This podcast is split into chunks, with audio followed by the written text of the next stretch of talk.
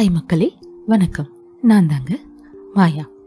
அன்று வந்ததும் இதே நிலா அத்தியாயம் முப்பத்தி ஆறு என்னம்மா என்ன வேணும்? அமைதியான குரலில் எகிரி இருந்த ஹார்ட் பீட் ஒரு நிதானத்துக்கு வந்தது. ஒன்றும் இல்லை தாத்தா ஒரே ஒரு மெசேஜ் அனுப்பணும். நீங்கள் தூங்கிட்டு இருந்தீங்க எழுப்ப வேணான்னு பார்த்தேன். அதுக்கு என்னம்மா தாராளமாக அனுப்பு என்றபடி செல்போனை எடுத்து கொடுத்தார். வேக வேகமாக மெசேஜை தட்டியவள் ஜீவாவின் நம்பருக்கு அனுப்பி வைத்தாள். அனுப்பிய கையோடு சென்ட் லிஸ்டிலிருந்து மெசேஜையும் அழித்து வைத்தாள். அருகில் நின்று கொண்டிருந்தவரின் கையில் போனை தந்து நன்றி சொல்லிவிட்டு விருட்டென்று வெளியேறினாள். அவள் அந்த வீட்டருகே வருகையில் உதயனும் மணியும் வீட்டின் இடதுபுற சுவர் அருகே நின்றிருப்பது தெரிந்தது. ஐயோ வெளியிலிருந்து நல்லா தெரியுதுப்பா. கொஞ்சம் உள்ள தள்ளி நிலுங்க என்றபடி சுவற்றுக்கும் கூரைக்கும் இருந்த இடைவெளியில் கண்களை ஓட்டினாள். அவர்கள் சந்தேகப்பட்டது சரிதான். அந்த சதுர அறையின் ஒரு ஓரத்தில் ஒரு சிறிய கலர் டிவி மேஜை மேல் இருந்தது. அருகில் ஒரு பிளாஸ்டிக் மடக்கு கட்டலின் மேல் சாவகாசமாக அந்த பெண் படுத்திருந்தாள். சுவற்றுக்கு முதுகை கொடுத்து அந்த ஆள் அமர்ந்திருந்தான். அவன் கண்களில் பேராசை.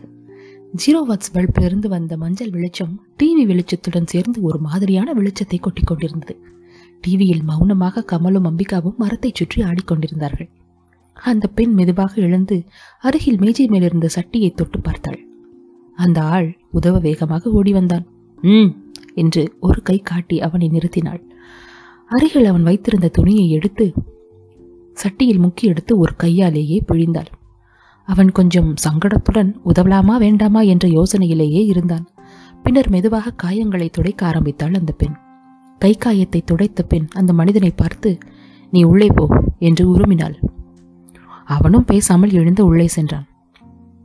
மெதுவாக மணி உதயனுக்கு கண்ணை காட்டிவிட்டு சுவற்றை பிடித்து கொண்டு முன்னேறினான்.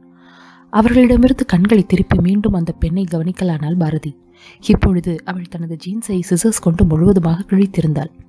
அவளது உடலின் வெளுப்பு நிறம் அந்த அறையின் வெளிச்சத்தில் மஞ்சள் பூசியது போல இருந்தது. ஒரு கால் மஞ்சள் மறுக்கால் கருஞ்சிவப்பு நிறமாய் இருந்தது. இயந்திர கதியில் யாருக்கோ செய்வது போல அவளது காயங்களை பார்த்து துடைத்து ஒரு கையாலேயே தையலிட்டு காட்டன் காஜ் வைத்து கட்டுவதை பார்க்கையில் பாரதிக்கு வியர்த்து விட்டது. ஏ அப்பா இவ எப்பேற்பட்ட ஆளா இருப்பா? என்று மனது சிலாகித்த பொழுதே தன் வயதை ஒத்த அந்த பெண்ணின் இந்த செயல் அவளையும் தன் வாழ்வையும் ஒப்பிட்டு ஹவு அன்ஃபேர் என்று வருந்தவும் செய்தது. சரியாக அதே நேரம் மணியும் உதயனும் அந்த ஆள் இருந்த அறையின் சுவற்றை எட்டி பார்த்தனர். அவன் கதவு இடுக்கு வழியாக அந்த பெண் இருந்த அறையை பார்த்து கொண்டிருந்தான். ஒரு ஓரமாக இவர்கள் கூரையின் தட்டிகளை பிரித்து ஓசையின்றி உள்ளே நுழைந்தது கூட தெரியாமல் அவன் ஃப்ரீ ஷோ பார்ப்பதில் முனைப்பாயிருந்தான். சட்டென்று கழுத்து நெறிப்படுகையில் தான் விபரீதம் புரிந்திருந்தது. அவர்களிடமிருந்து மீள அவன் கைகளை பரப்பி போராடியதில் திண்டின் மேல் கவித்து இருந்த பானையை உருட்டிவிட்டான். அடுத்த அறையிலிருந்து சத்தம் வந்ததும் அந்த பெண் என்னாச்சு? என்று கேட்டாள். பதில் மௌனம். கொஞ்சமாய் கலவரமான அந்த பெண் மெதுவாய் எழுந்து ஒரு எட்டு வைத்தாள். சட்டென்று அவள் உடல் விரைத்தது. விளக்கும் டிவியும் அணைந்தன. என்ன? கரண்ட் போயிடுச்சா? யோசித்த பாரதி இதுதான் சரியான சமயம் என்றெண்ணி மடத்தனமாய் அவள் இருந்த இடத்திலிருந்து இறங்கி முன்கதவு நோக்கி வந்தாள். மெல்ல அழுத்தி பார்த்தாள். கதவு திறந்து கொண்டது. வெளி வெளிச்சம் தனியாய் திறந்துவிடப் போகிறது என்று எண்ணியபடி ஜாகிரதையாக உள்ளே நுழைந்தாள். கைகளை பின்புறமாய் இறுக்கி அவனை தன் பிடியில் கொண்டு வந்த மணிமாறன் உதயனுக்கு சைகை காட்ட உதயன் மெல்ல அந்த பெண் இருந்த அறை கதவை திறந்தான். கும்மிருட்டு. திடீரென்று விளக்கு ஒளிர்ந்தது. வெளிச்சம் தந்த காட்சியில் ஒரு நடி இருவரும் திகைத்தனர்.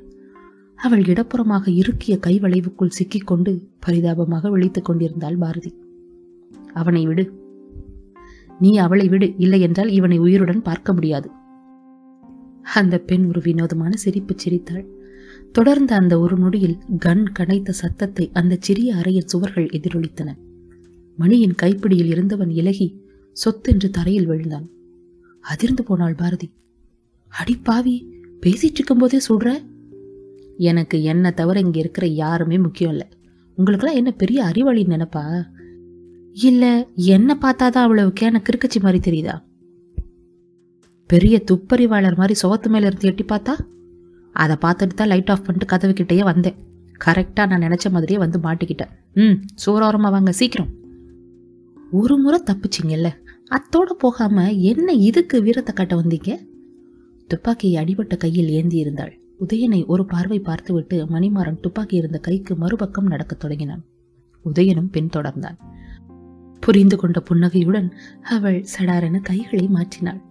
அதனால் பாரதி அவள் ஒரு கை வளைவுக்குள் இருந்தவாறே மறு கை வளைவுக்குள் வரவேண்டியதாயிற்று அந்த கேப்பிலும் எஸ்கேப் ஆக விடாமல் டைட் கிரிப் இப்போ கூட உங்களை நான் சுட முடியும். சுடட்டா? ஆனால் எனக்கு போர் அடிக்குது. உனக்கு உதவி செஞ்சவனையே போட்டு தள்ளிட்ட நீ எது வேணா செய்வ. எனக்கு அவன் தேவை முடிஞ்சிருச்சு. சிறிது நேரம் தலை குனிந்து அமைதியாய் இருந்த பாரதி மெதுவாய் தலை நிமிர்த்தி அவளை பார்த்து பேச ஆரம்பித்தாள். வெளியில போலீஸ் சுத்திட்டு இருக்காங்க. ஷூட் வேற பண்ணிட்ட சத்தம் கண்டிப்பா கேட்டிருக்கும். இப்போ நீ வெளியில போனா கண்டிப்பா மாட்டிப்ப. மாட்டேன். எப்படி போகணும்னு எனக்கு தெரியும். தவிர நான் ரொம்ப தூரம் போக போறதில்லை. இங்கேதான் கடற்கரைக்கு. கடல் வழி உதவி வந்துட்டு இருக்கு இன்னும் கொஞ்ச நேரத்துல உங்க ஊருக்கே நான் டாட்டா கட்டிட்டு போயிட்டே இருப்பேன். அட இதெல்லாம் ஏன் உங்ககிட்ட சொல்றேன் தெரியுமா? தெரியுமே. என்ன?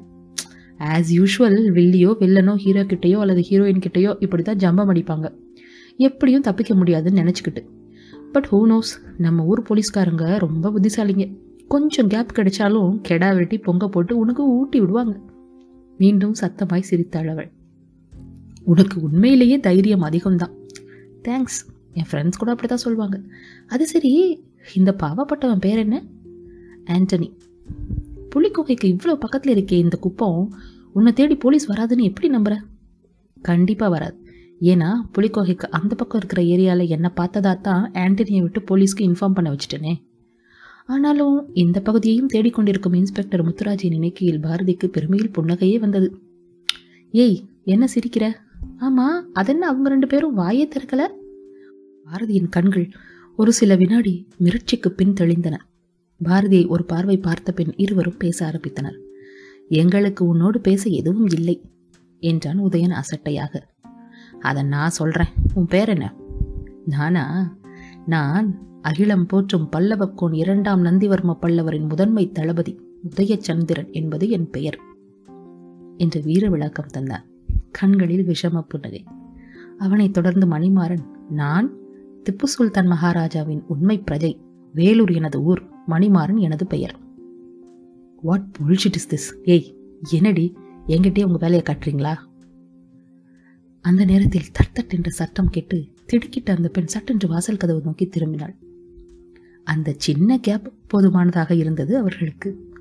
பாரதி அவளை பற்றியிருந்த அடிபட்ட கையை நறுக்கென்று கடித்து வைத்தாள். மறுக்கையில் இருந்த துப்பாக்கியும் மணிமாறன் ஒரு உதையில் எகிரி பறந்து கூரையில் மிகச்சரியாக அந்த கோல் கோலி பல்பின் மீது மோதி உடைத்து கொண்டு கீழே விழுந்தது. ஒரே நிசப்தம்.